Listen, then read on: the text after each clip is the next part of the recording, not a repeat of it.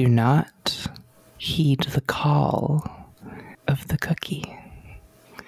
The cookie will call to you, but you must clear it, or else you may find yourself craving a cookie, and that would be quite a shame, don't you think? I do have a whole, like, third of a package of Oreos in my cabinet, so I could have a cookie. Cat, you, do I not... I understand that you're trying do to do... not think of the cookie. Okay, I'm not thinking For of the, the cookie. For the cookie will think of you. Uh, is it like Toy Story rules where the cookies come alive when I'm not in the room? You do not want the cookies to think of you, Cat. The cookies are darkness. Oh, they, they are chocolate cookies, so...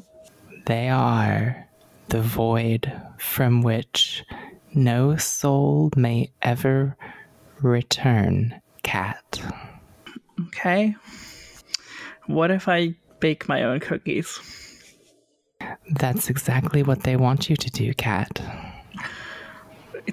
Do I bake crackers to counteract the cookies? The crackers are in league with the cookies, Cat. Breadsticks. Nowhere is safe. Breadsticks will not save you now. You must look to the cheesecake.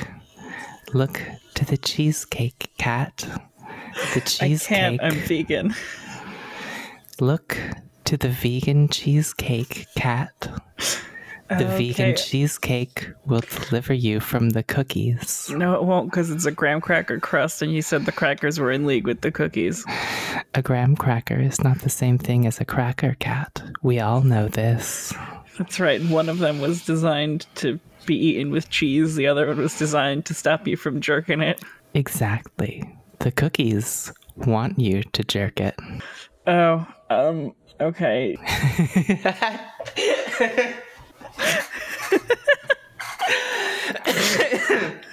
mm.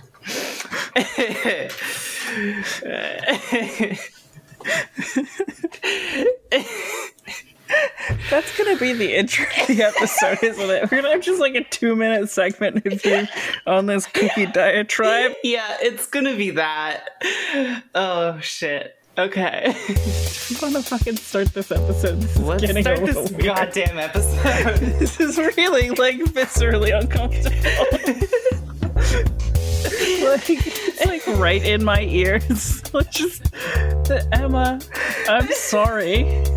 I didn't even spur this on, but I'm sorry. I'm in a weird fucking mood today, which is perfect for recording this podcast. Do you want to do the fucking intro or what? Let's do the let's do the intro to this podcast.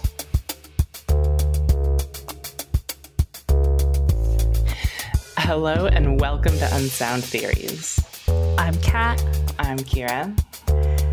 And we watch movies with no sound and no subtitles and try to figure out what the hell is going on. So stop, collaborate, and listen.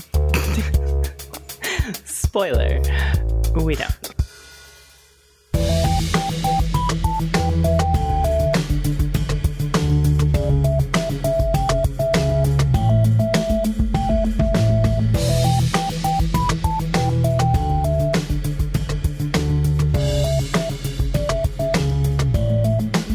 Ice is back with a brand new mission, Deadly. Uh, so, you may have gathered that we watched a movie with Vanilla Ice in it. The movie Rob is Van called... Winkle. His real name is Rob Van Winkle. I just want that out there because I referred to him as Rob in all of my notes. Fuck, that's good. Um, uh, the movie is called Cool as Ice. Uh, did you have any fun names for characters? I had a couple that I characters that I named.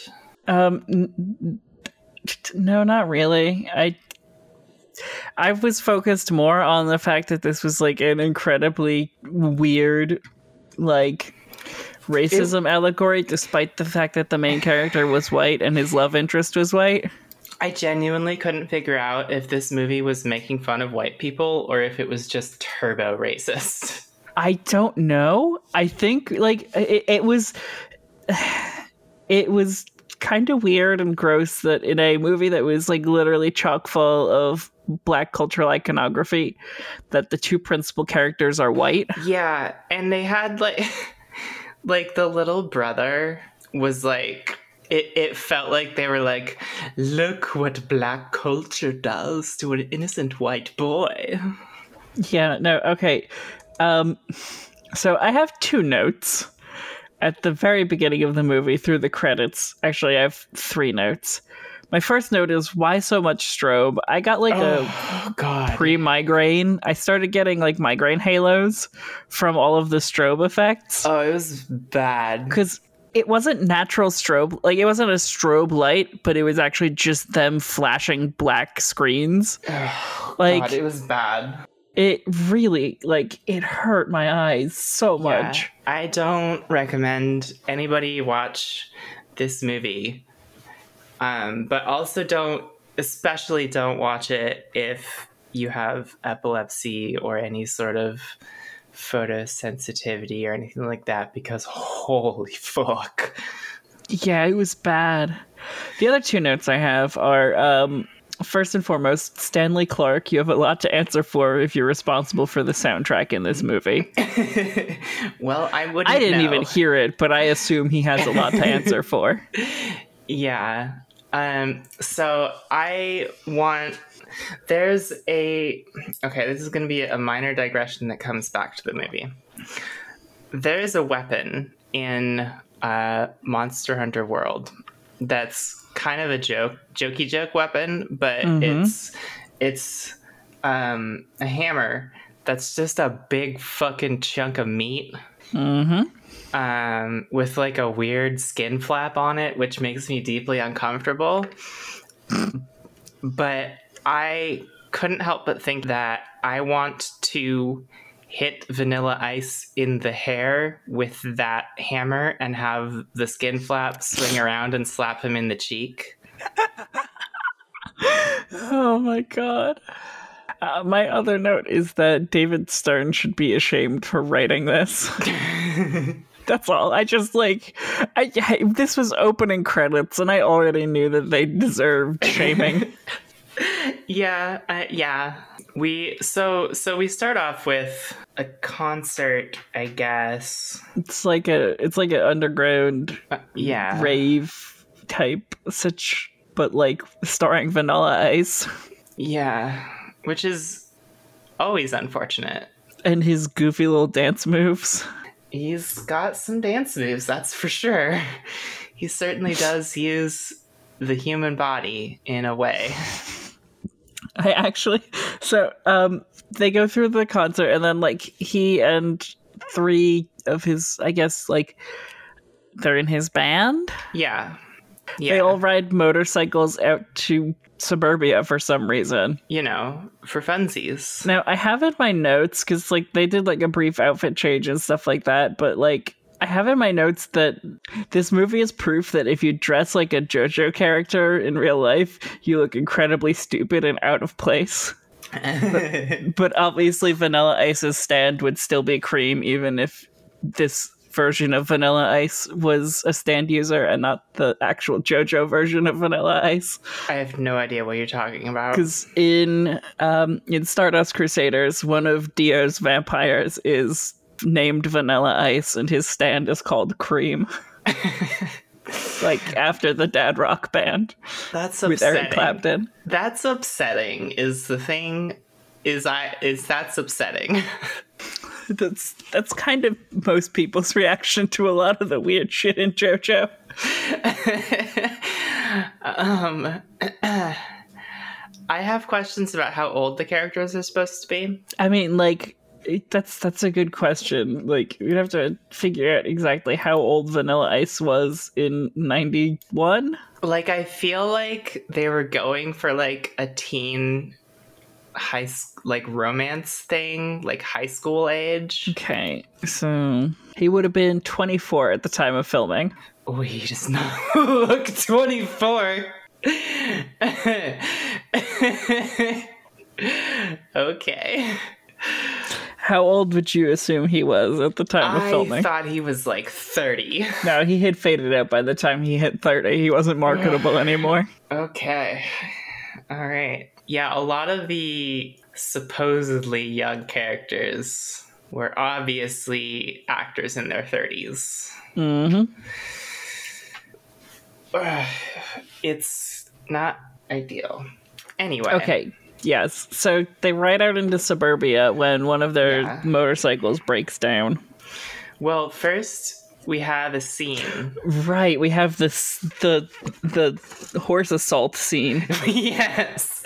So Vanilla Ice sees this pretty girl who I have named Key Smash. um, so Kira had a crush on this girl. um. And he, so she's like riding her horse in a pasture behind a fence, and he's on his motorcycle, and he somehow jumps his motorcycle over the fence. No, there was no clear evidence of any sort of ramp. There, yeah.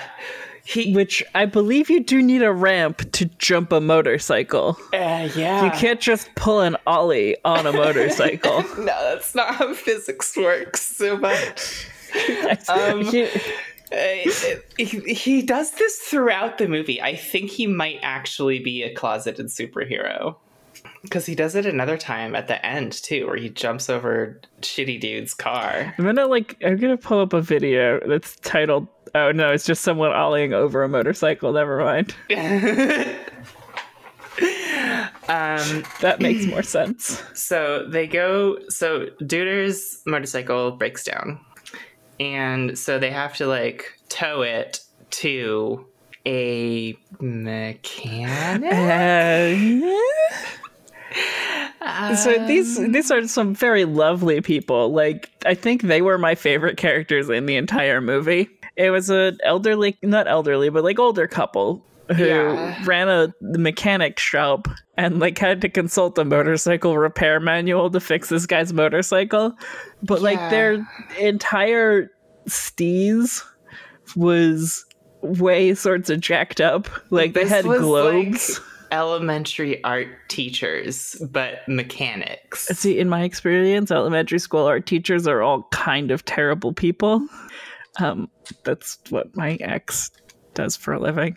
Uh, uh, well, maybe college art teachers. It's... I don't know. More like... I, no, you know what?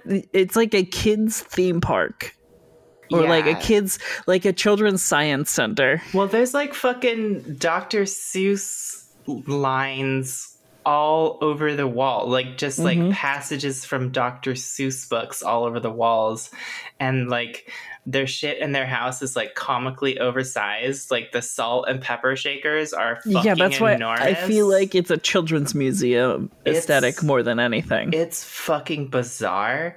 Do you think those were Vanilla Ice's parents, either in real life or in the movie? I don't think so. I think, so my read on them was that they were like a couple of eccentric like Eastern European immigrants who the, just kind of vibed with whatever was going on. Did let him and his friends just sort of stay at their house. Yeah, they, they were definitely the coolest people in the whole movie. Oh, absolutely. They kicked ass. I love them. I thought the dude was Danny DeVito for like the longest time. Um, yeah, no. What it, if they're the parents of the dude whose motorcycle broke down? I mean, like that here's, would be... Here's my evidence. He is fully at home in their house making himself a sandwich. A sandwich, which I might add, is incredibly quirky. Just like the two mechanics. So, Kira, why don't you detail what went into this sandwich that you messaged me about while you were watching the movie to tell me that you wanted to eat? So this sandwich starts with bread, as many sandwiches do.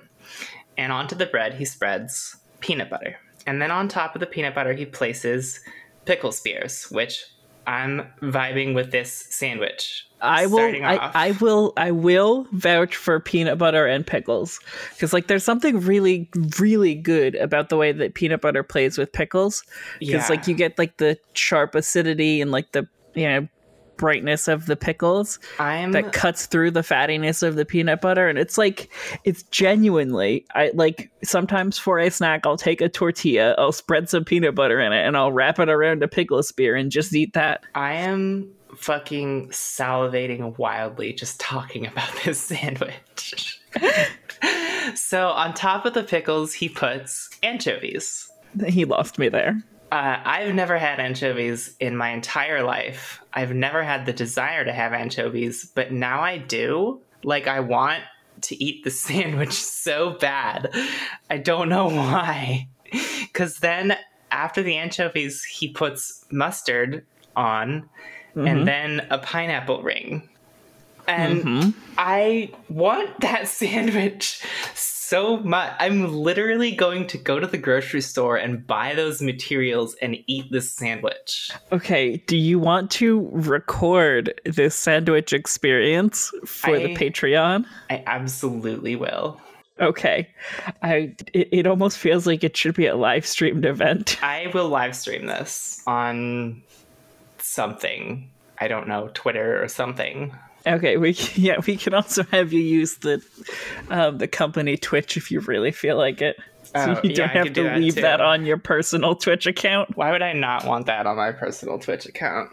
I don't know. It's company related. Yeah, no, I'll put I'll I'll stream it on the on the company Twitch. It'll be a fairly short stream of me creating and eating this wild wild sandwich. But fuck, I'm.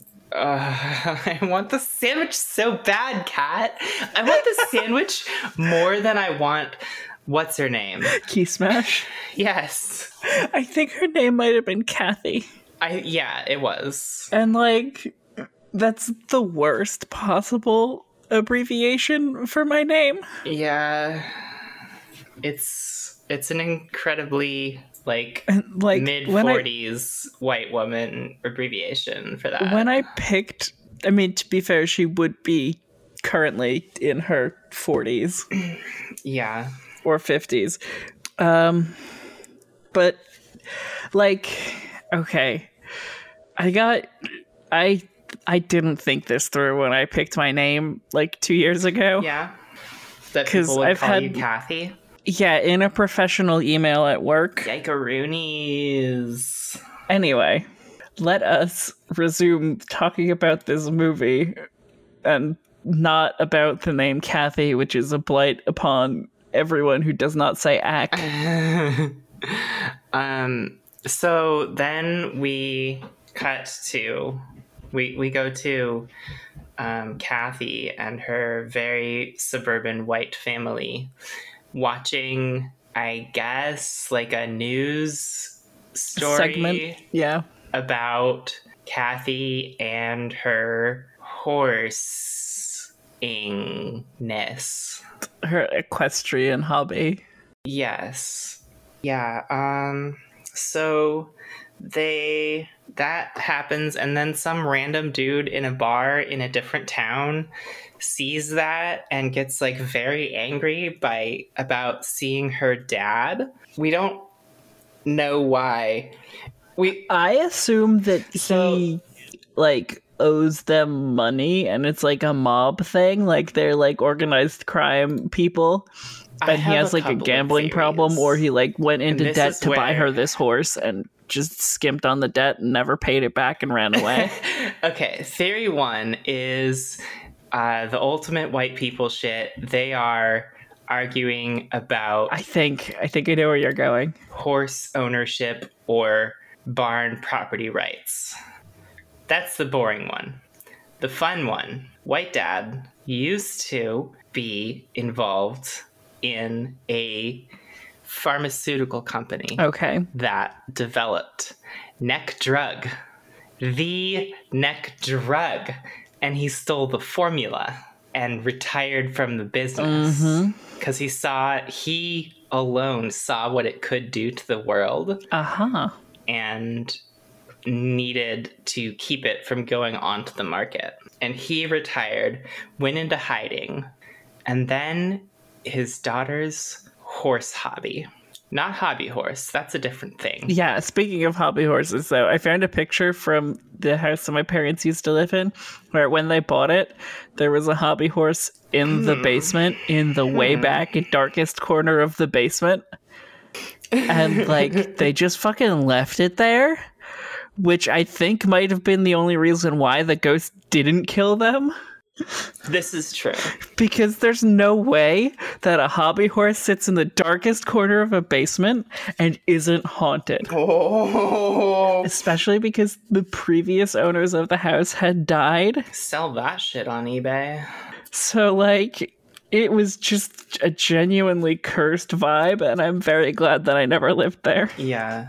I, I have to imagine, like, the people who moved in after they moved out of that house probably, like, immediately got rid of it, which is why, you know, no one has heard from them since. Yeah, absolutely. I do, uh, one more note I had to make is that while the family was watching the news bit, they had, like, snacks. Mm-hmm. And the carrots they had were bendy, which is bad, bad carrot. They did bad carrot. Okay, I didn't even notice the snacks. Were they, like, full on, like, whole carrots? No, they were like carrot slices. Like like a pickle spear, but a carrot. What if it was like... What? Okay, the only, like, reasonable explanation I can think of here for these bendy carrots is that they were, like, canned carrots. Because keep in mind, this is suburban America in nineteen ninety-one. I assume everything was still canned at that point, and you no, just no. ate stuff out of a can instead no, of buying tell, fresh produce. You could tell they weren't canned. These were fresh carrots, but they were, like, old carrots that had gone kind of rubbery. Maybe they were, like, sliced and then left in a Ziploc with a lot of moisture. Yeah, I don't know what they were doing with those carrots, but they were not good carrots. They were probably, like, yesterday's craft services from filming. Oh, uh, yeah. We need, a, we need a snack prop. Uh, quick, someone grab the crudité from yesterday. Exactly. What do you mean you have to fish it out of the garbage? I think this is exactly what happened. I bet if we look up trivia on this movie on I M D B, it would have a note about that. About the crudité. About, yeah, where those snacks came from. So we have movie left to talk about. Yeah, I don't want to. Emma got mad at us because last time it took us like a full, like, edited down forty-five minutes to get to the mid-roll. It was like, I don't blame us, but it was a lot. Shit happens, you know? To be fair, that was a, that was when we were watching eleven fourteen and we, like, genuinely loved the movie. Oh yeah, that movie kicked ass. Um, so yeah, basically, um, Kathy and her generic Rob Lowe character, Rob Lowe's character in every eighties and nineties movie that Rob Lowe was in, boyfriend. Yeah. That's the vibe I got off of him. Like, the, like, where... He was just sort of like a entitled high school jock kid, dude. Right, like Rob Lowe in the eighties and nineties. Yeah. So he, yeah.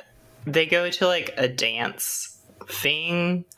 Uh, a sock hop, if you will. It's, yeah, I don't... There's a bad band playing. I didn't hear them, but I know they were bad. They had, yeah, they had, like, every guy's first high school band vibe to them. Yeah. Um, not good on that. Not good. They then, uh, Vanilla Ice's group busts in, and they take over the stage. And they have a rockin' ass show to put on with good music and dancing. Yes. And now, like, the vibe that I got from this town was that, like, this movie d- went as far as they could without saying the N-word to demonstrate the racism in this town. Oh, yeah. It straight up is, like, the nineties, but this town has not exited the fifties. Which... is a different sort of the nineties, but this town hasn't exited the fifties than was in Twin Peaks. Yeah. Because that felt at least a little bit more explicable. Because, mm-hmm. you know, Twin Peaks be cursed. That, that shit's like cursed as hell because it was stolen land and all that fun stuff. But then what part of America isn't? So, yeah, that's a, a trope in this country. Um, so Key Smash um, starts dancing with Vanilla Ice, and she has a very good time. And then and at one point, Rob decides that his next dance move is going to be laying her on the ground and thrusting upon her. Yep, they're just fucking humping on the dance floor. It was something. It, yeah, it happened. Um, so this upsets her boyfriend. Justifiably. Yeah. Um, he doesn't uh, address that in a remotely appropriate way, however. Oh, of course not. He's a cis man. Yeah. So he, like, grabs her by the arm and drags her out of the club slash dance hall slash whatever, where the fuck they were. Um, and, like, won't let her go. She's, like, trying to get away, and he just, like, keeps grabbing her, which, ugh. And then he, like, tries to kiss her, and she's like, fuck off, and just leaves. Which, good. This guy yeah, sucks no, so bad. That guy sucked a lot, and, like, forcibly tried to kiss her. It wasn't just, like, a, yeah, yeah, you know, yeah. like, pins her up against the car and tries to, like, grossly force it. He deserves what he gets in his next scene. Yeah, yeah. So I, I, I can imagine him just being like, oh, you like when guys are sexually aggressive with you? Well, how about this? Yeah, yeah, like white boy rage. Yeah. He's bad. No good. Hate him. He sucks. Um, oh, um, th- okay, we skipped a um part of the movie that I found to be pointless. A little bit, but, like, I did a lip read, and at one point he does say, drop the zero and get with the hero, to which I wrote, Robert, you have a checkered pattern shaved into your head. His hair is so bad. I hate it so much. and, oh, but, God. Like, the thing is, uh. like, if it wasn't Vanilla Ice and instead was, like, a A, a fuckboy lesbian, like, she would have been hot. Yeah, like, that's the thing. I you you said that to me before I started watching, and I was thinking about that the whole time, and I do agree with you. Like, the thing is that, like, I, I don't know, when it's a girl who looks like that, it's very different from when it's Rob Van Winkle who looks it's, like that. It's very different. Yeah. Oh, yeah. Um... We also missed a scene where the dudes from the bar show up at White Dad's house and, like, threaten him or something. Mm-hmm. Um, because that will become relevant v- shortly because um, Key Smash is walking home alone at night. And they, I thought they showed up in and threatened him the next day. I don't know. We definitely no. had a full day-night cycle where the dad was still wearing the same shirt and tie, though. Yeah. Um, so... so, like, either the costume budget was cheap or this guy just casually sits in his house in the same shirt and tie all the time. This is what he does. Yes. Um, or he's got, like, cartoon character wardrobe with identical shirt and tie. Yes, also that. Um, it, they, yeah, they definitely showed up at the house before the dance thing um, and argued about horse ownership rights or something like that. Neck drug. Uh, neck drug. Formulations. Uh, form- yeah. Um, because as she's walking home, the guys in the car are, like, slowly following her. And then they're, like, she notices them, and they're, like, about to fucking grab her. And Vanilla Ice heroically comes in on his motorcycle and rescues her. Right, which, like, he does the screech, get on. Get on! Yeah. Which, like, I'd also be scared of him if he just, like, scrolled up on his fucking pocket rocket motorcycle and, like, was like, quick, get on. I'll save you from these men who are about to kidnap you. Easiest way to get kidnapped is to have the third kidnapper come in and pretend to be someone trying to rescue you. That's a good, yeah. Like, that's a good point. That's just like the way those kidnapping plots. That's kidnapping are, one oh one. They yeah, right? Like you have early. you have the false rescue to destroy chance of hope. Exactly.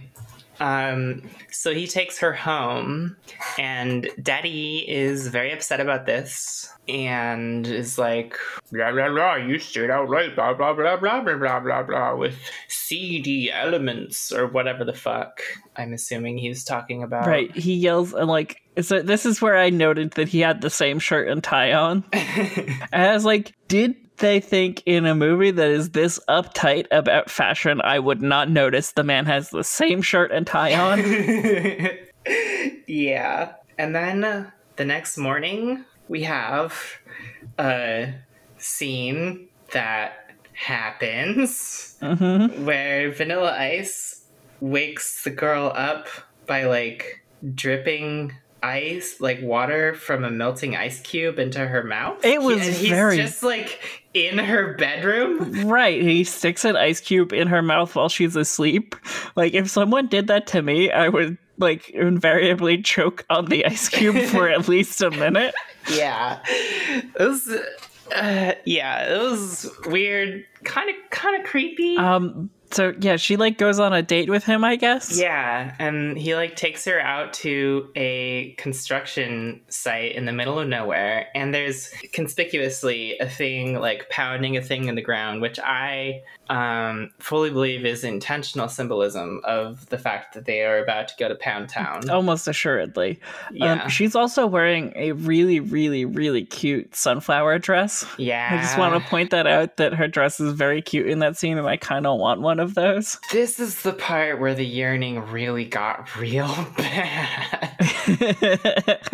Yeah, they did like the very they did the very hackneyed movie montage of we're having fun on a date. Yeah. Where it's like the two of them like walking backwards and looking at the camera and smiling and laughing. Yeah, and like chasing each other through partly built houses and having fun riding a horse and a motor, teaching each other to ride their respective, you know, rides. Um, right. And riding a horse and riding a hog. Him being shirtless.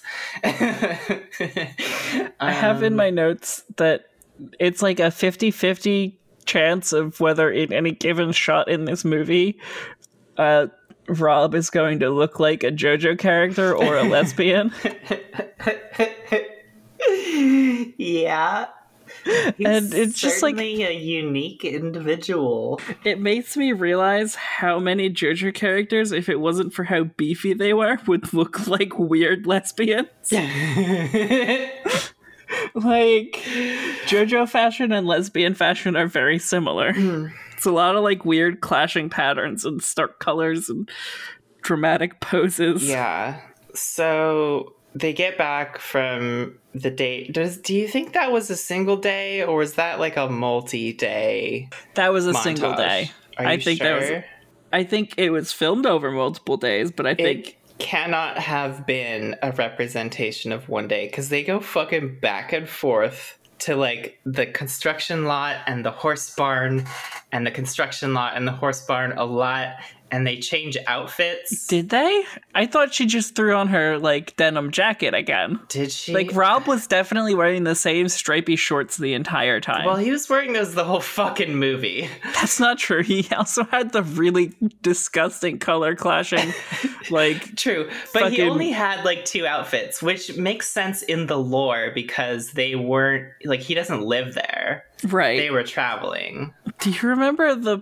This is a really weird pull. Do you remember that weird, like, children's show uh, that was on P B S uh, that was called Zoom? No. Okay. Because that's, like, the vibe that I got from Rob's clothing. Like, very nineties jaggedy colors and all that. It was, yeah, it was early nineties, and it was not... good. Here, hold on. Let me pull this up for you and I'll send you this image. Um, I'm going to post it in the Unsound Theories uh, channel on Discord so that we can pull this for the show notes. Okay. Basically, that that has the same vibe as Vanilla Ice's clothing. Yes, it does. We're so off topic. It's been yeah. an hour of this already. Emma's going to be so mad at us. We haven't gotten through the movie yet. I'm sorry, Emma. We can rush go to through the, mid-roll the last at like forty-five minutes. We can rush through the last third of the movie because the movie rushed through the last third of the movie. Yeah, it was. Um, because they got two-thirds into the movie and they still hadn't done a single fucking thing with the shady guys from White Dad's Past plotline. Right. Okay, so uh, he brings her back very late. Her dad is like, don't you stay out that late. Don't you stay out with that kind of that kind of boy ever again. You have to break up with him, you hear me? Or whatever suburban dad bullshit that happens with suburban dads. Yeah. Um, so that happens. They're very they're both very sad.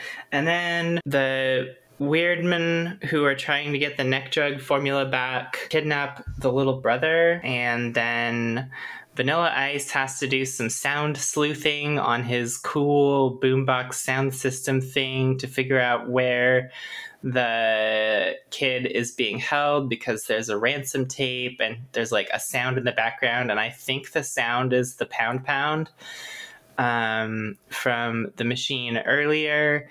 Mm-hmm. And then him and his motorcycle gang go rescue the kid, and the dad's like, thanks for rescuing my kid, you can date my daughter now. And then um, she gets on a motorcycle with Vanilla Ice, they start riding off, and then they turn around because shitty former boyfriend has shown up and is being a piece of shit, and so Vanilla Ice jumps his motorcycle over the car again without a ramp, and that's the end of the movie. Yes. Uh, well, okay, they do go back to wherever they did that first concert, and it's like a second concert. And oh yeah, there's another there's another concert scene. And Kathy is there dancing and like looking much more cool, way cooler. You know, fucking yes. She got sexified for her right. cool She's boyfriend. Someone who like, you know, has moved out of the fifties into the nineties. She she's no longer wearing nineties mom jeans. My last notes on this movie are um, it's a bare bones plot. It's very typical. I, to be extra bougie about it, I called it de rigueur. About that. I've been watching a lot of Frasier, so Frasier has become part of my life again. I'm so sorry. But like, I don't know, Frasier's actually kind of a good show. Yeah. It's a shame it does have Kelsey Grammer in it. Yeah, Kelsey Grammer can like eat my entire butt. He can, he can, he can suck my butt. Hey, Kelsey Grammer, suck my entire asshole. Okay, so yeah, no, movie over. It was, it was, so like... It was bad and incomprehensible.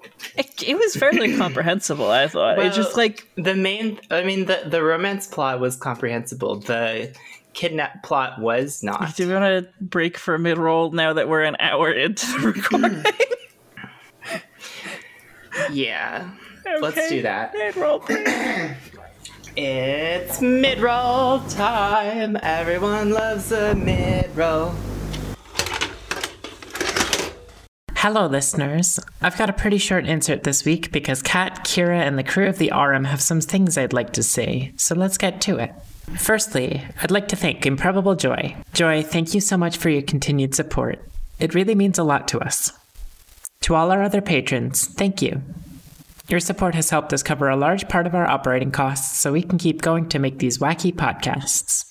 If you want to help us out, you can head on over to patreon.com slash So Says Media. Patrons get early access to episodes, exclusive Patreon cuts, and exclusives like an Animal Parade supercut from the Chicks with Dice bloopers. If you're not able to support us financially, you can still help us out by telling a friend about the podcast. Share an episode with a friend, and we guarantee that you'll make your friendship stronger. Guarantee not guaranteed. Now, let's hear some words from the crew of the Aurum. Interior, the mess hall on the Aurum. Man, it sure is great to wake up to a nice, refreshing cup of coffee. Wait, who are you talking to? Why, Plex. Our wonderful listeners, of course.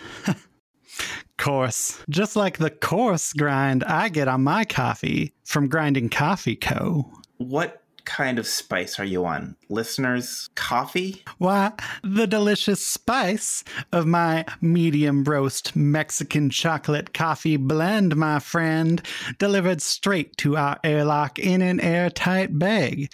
The beans are as fresh as the day they were roasted. I'm so confused. You're not talking any sense. I'm talking about Grinding Coffee Co. Why don't you tell her and our dear listeners a little bit more, Miss Narrator? Thanks, Space Dumpster. Grinding Coffee Co. is a Black and L G B T Q plus owned coffee business that delivers coffee straight to your door. They have a coffee for everyone, from K-cups to cold brew to blended and more. This high-quality taste will leave you wanting more. No matter what time you order, your coffee is always roasted the day it ships, so you're guaranteed fresh coffee. When you're ready to get yourself some fine coffee, head over to the referral link in the show notes and enter code SOSAS at checkout for ten percent off your order. Oh, what the actual criff. Do we want to give a um, public endorsement of another podcast for people to listen to? Which podcasts are we endorsing? Hey, friends, if you like actual play R P G podcasts, um... I just recently started listening to Brits on Bikes. That's a fun one. There's a character who is like, yeah, because it's it's a Kids on Bikes actual play. So one of the, one of the players is trans, and she is playing a very, very, very oblivious egg. Oh, that is perfect. Right?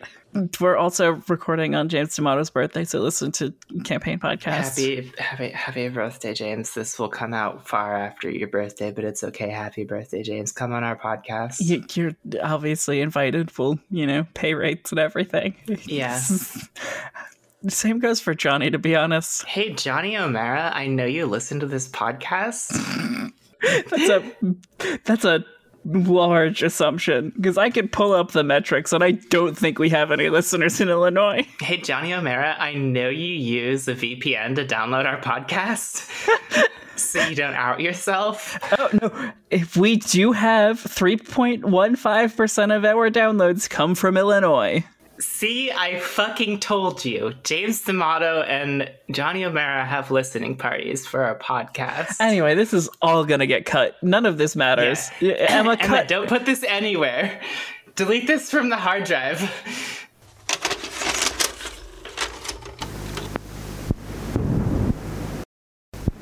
What was this movie called again? Cool as cool, Ice? Cool as Ice. Okay, uh, done with the mid-roll. Let's read about this movie. Okay, tell me what it's about. Yes, please. Give me one moment. I need to make sure that my throat is clear for this long, arduous process of reading the entire summary in as few breaths as humanly possible. Okay.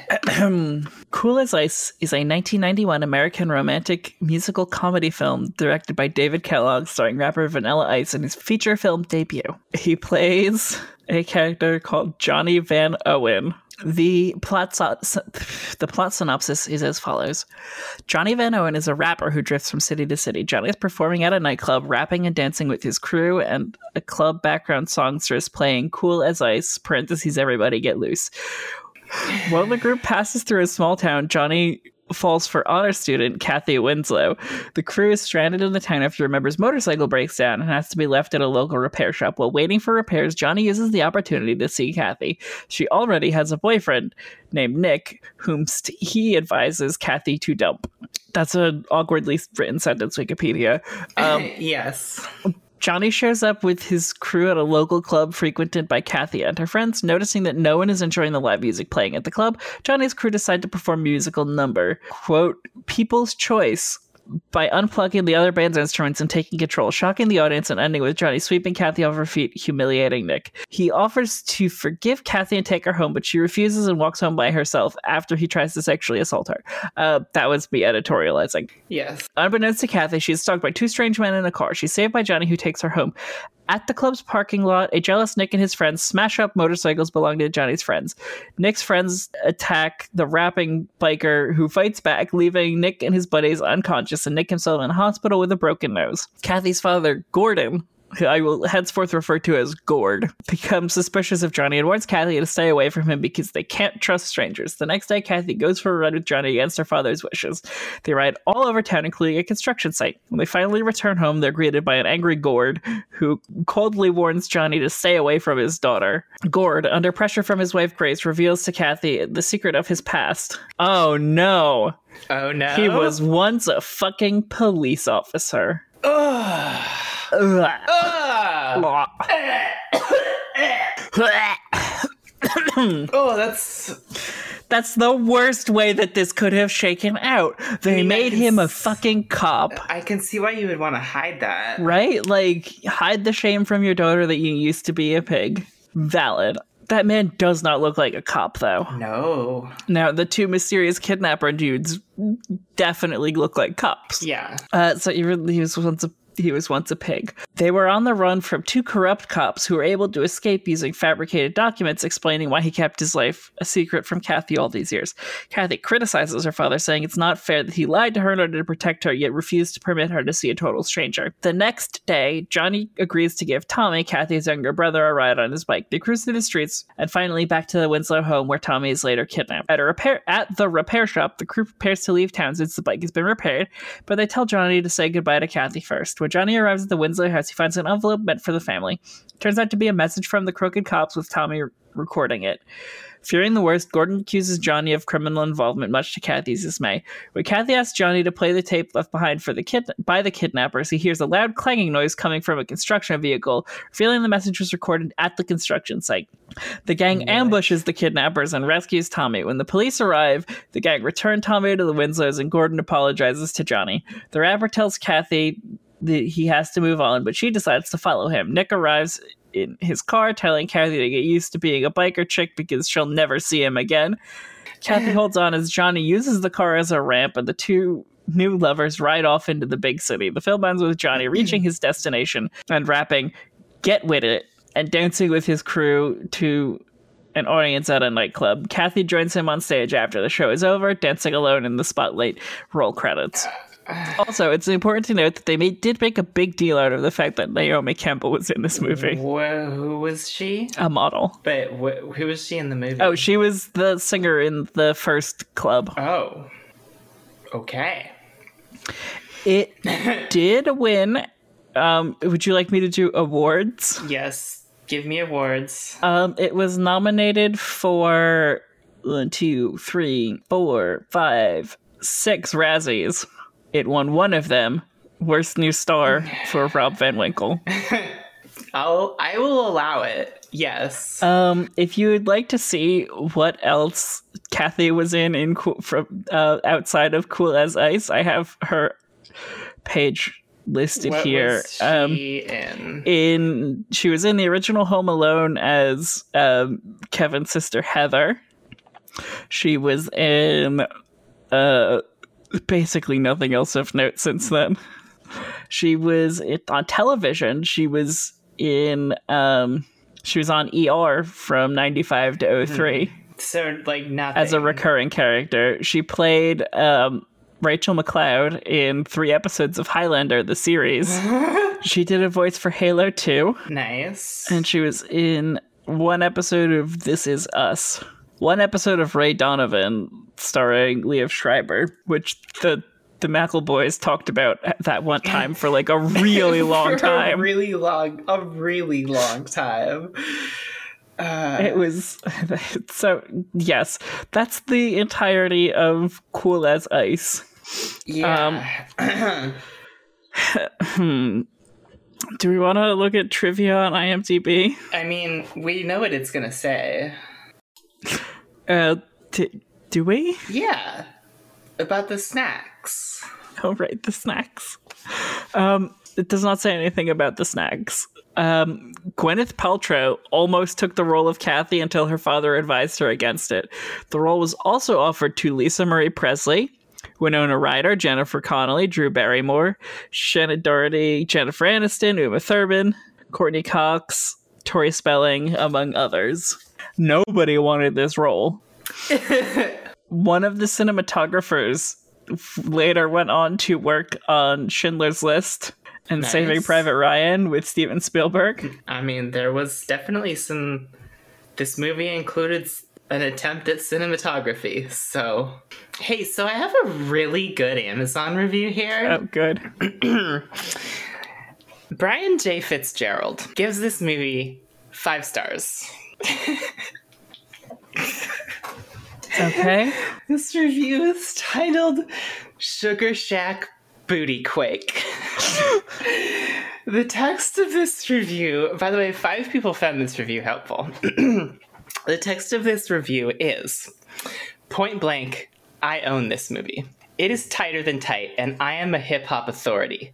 The music is whack, but so whack it is fresh. Yo cat, words of wisdom, schling a schlong, and cop this masterpiece. I ain't gonna say peace, cause I ain't with it, out. The most interesting parts are when Vanilla says to the crooks, yo, and the fat crook says, yo yourself. Then at the end, the girl in V I P menacingly motions towards the crooks and says, yo. And then when the crook spits his food out for no reason. Those crooks are odd. End of review. Oh my god, I'm pulling up some Bob G reviews for us. Did we do forty days and forty nights before? Mm, yes. Yes. I, th- I thought so. Uh, yeah. Knob's reviewer give this, gives this movie five stars. Greatest love story since Romeo and Juliet. Number one love story with Blade two and Point Break. Point, point Break, a close second slash third. Add in the motorcycles, dope dancing, and fresh haircuts. Well, you have the perfect movie. Any other god-awful reviews? Um, Because, boy, am I excited for you to hear these Bob G's that I've picked out. uh, Doris J. Fields gives this four stars and says, did not understand it, became bored. Tony R. gives it four stars and says, perfect movie for a sleepover for my daughter friends. Oh god, that's creepy. Yeah, it is. Okay. Uh, oh god, do we want to move into the Bob G segment? Yeah, yeah. Let's. What does Bob G have to say about the world? So, would you like me to start off um, with the comedy show or the drama show? I need to know what Bob G says about drama. Okay. This is a three-star review titled Human versus Machine. Okay. Interesting exploration of the classic conflict between humanity and our creators. Quote, Lords what? of Kobol reminds me of the priesthood of Kobol, an early, quote, computer programming language. The episodes seem mostly to be an extrapolation of what has already been occurring in the classic conflict. The priesthood of computers had has already illegally seized all human personal property into their own permanent adverse possession, manipulated by the fraudulent quote-unquote elections of polytachians. I assume that's politicians. Uh, P O L Y T A C K Y U N S.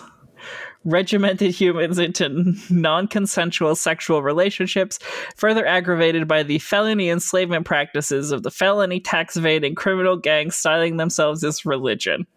So, these extrapolations perhaps provide a framework for how we humans need to respond to criminal machinations of pogromers, which I assume is him accusing computer programmers of attempting to To, to, to, I, I don't know. I don't know. Uh, it's Bob G. That was for Battlestar Galactica season one. Yeah, I could tell. um, that's wild, right? But do you know what's even more wild? Is that you're starting to be able to understand him? No, even okay. Okay, his his.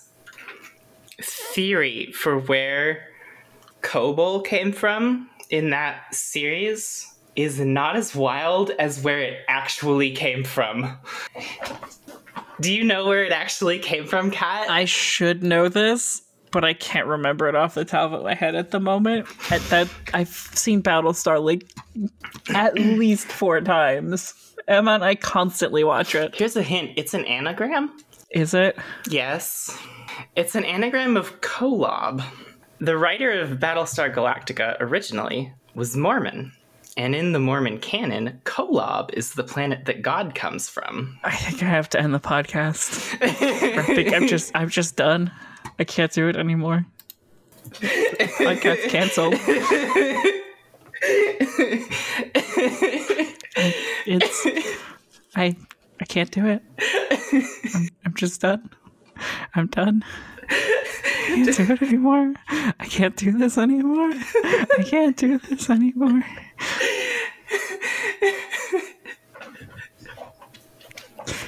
So this is for Chuck, the complete fifth season. Four uh, stars. Fuck yes. I can't believe Bob G watched Chuck. Bob G is a chuckled.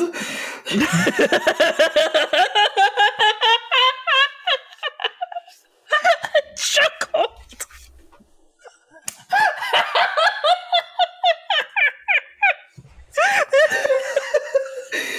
This, I think this recording is officially broken.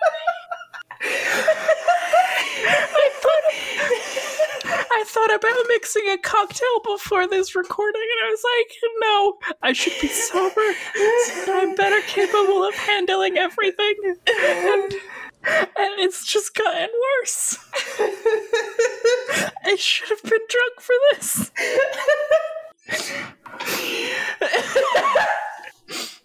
I,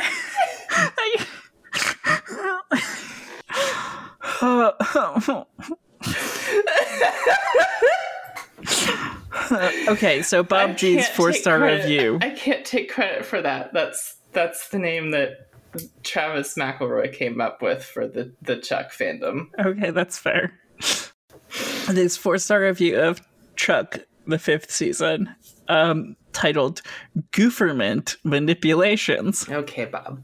Excellent demonstrations of the kinds of manipulations of human relationships perpetrated by the organized crime syndicate styling themselves as the government of the United States of America, their subsidiary state gooferments, and the felony tax-evading religion gangs for whom they perpetrate crimes against humanity. Their favorite activities are violating Articles one, four, five, thirteen, and fourteen, Section one of the United States Constitution amendments, including especially felonious enslavement and chemical biological warfare against American citizens.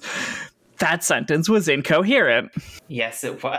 Yeah. Although they have taken to, quote, wrongfully killing more than two hundred fifty thousand Americans per year via the licensed meta-frauds implementing their Affordable Care Act, the number of us tortured and maimed with permanent bodily injuries goes unreported. The story itself was overly dependent on take-no-logic explanations. I assume technologic from take-no-logic. Yeah, um, yeah, he's used that one before. Yeah, I, I, I forget the Bob G-isms. Boy, that sounds a little too much like jism. The, the Bob Jisms. What, what the fuck happened to us this episode? Vanilla Ice happened to us. Wait, I forget what was I don't I fucking what was his name in this movie? Otto Van Von Veen or whatever. Johnny Van yes. Owen has destroyed my brain.